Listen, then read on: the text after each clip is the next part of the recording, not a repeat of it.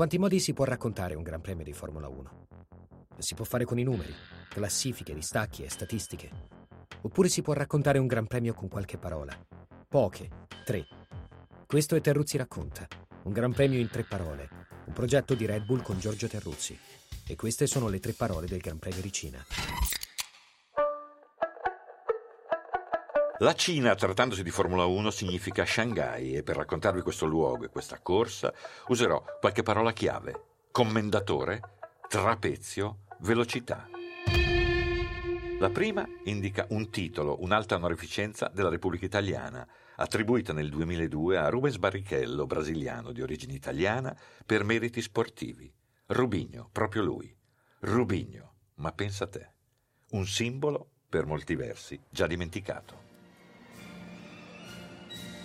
Fu proprio il commendator Barrichello a vincere il primo Gran Premio cinese anno 2004 e fu quella la sua ultima vittoria con la Ferrari dentro un fine settimana pieno di guai per Michael Schumacher che comunque aveva già ottenuto l'esagerazione di 12 vittorie nelle prime 13 gare, campione del mondo ovviamente, per la settima volta, la quinta con la Ferrari. Dunque, siamo ad un inizio per quanto riguarda Shanghai, ma siamo anche alla fine di un ciclo leggendario che verrà interrotto la stagione successiva da Alonso dalla Renault.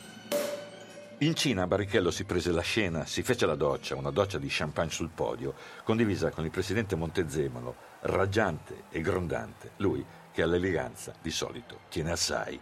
Un bis per Rubens dopo la vittoria a Monza, una doppia consolazione per lui, che era stato forse e è stato sempre un gregario di talento ruolo indicato per qualche verso anche dal suo fisico minuto, da un modo di fare che l'ha consegnato alla storia come un anatroccolo non proprio bellissimo, sfortunato al pari di Paperone. Il che è vero solo in parte.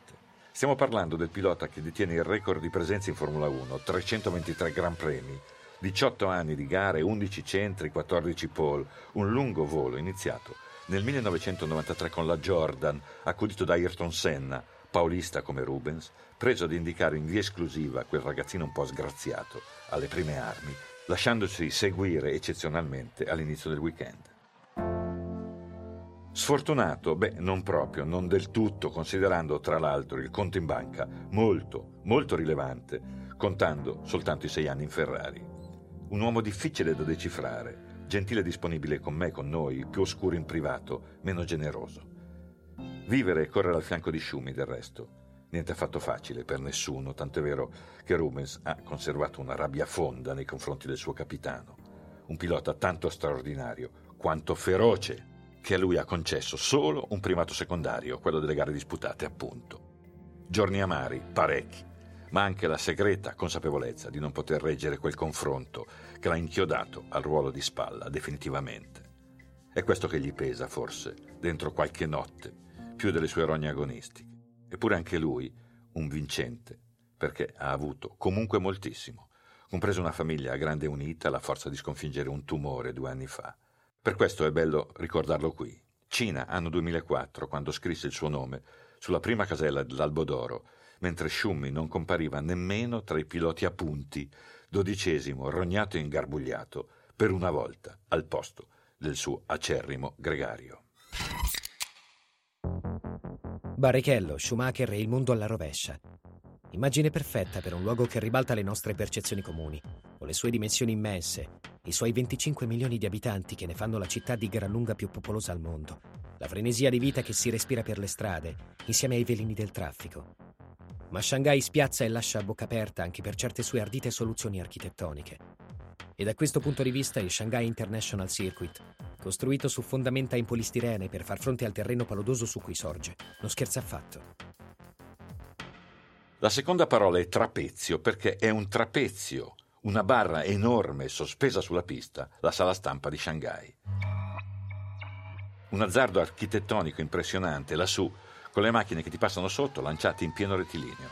Fu una sorpresa per tutti arrivando in Cina al seguito della Formula 1, non l'unico ovviamente perché Shanghai è una città che spiazza anno dopo anno, che cambia, cresce, travolge e stravolge. Il traffico è un caos, non solo per il numero di mezzi in ballo, per le biciclette, uno sterminio, in assenza di regole vere e proprie. Moltissimi ciclisti stracarichi di pacchi e sacchi ovunque e moltissimi ex ciclisti, possessori di patente che guidano come bamba senza conoscere davvero macchine e precedenze, un senso di marcia, un senso compiuto. Un guazzabuglio pericolosissimo con tanto di incidente grave che coinvolse un van carico di meccanici Williams in quel 2004 da esordio collettivo. Forse per questo tocca usare mezzi con autista locale il quale non parla nemmeno una parola di una qualunque lingua straniera. Lui sa che deve portarti dall'hotel al circuito e viceversa. Stop. Renzo Casalino, leggendario cameraman di Mediaset, si accorse di aver dimenticato sul marciapiede dell'albergo un caricabatterie. Se ne accorse nel momento in cui il nostro autista avviava il motore. Avvisammo, urlammo, cercammo di fermarlo disperatamente, inutilmente. Stop! Volevamo che si fermasse, che poi tornasse indietro, un metro, dieci, cento, niente. Lui, impassibile, arrivò dritto in pista una quarantina di minuti, poi tornò all'hotel con Renzo furibondo a bordo. Il caricabatterie stava dove l'aveva lasciato, se non altro. L'autista, solo allora comprese, si mise a ridere, mannaggia lui, pronto per un'altra corsa verso il circuito.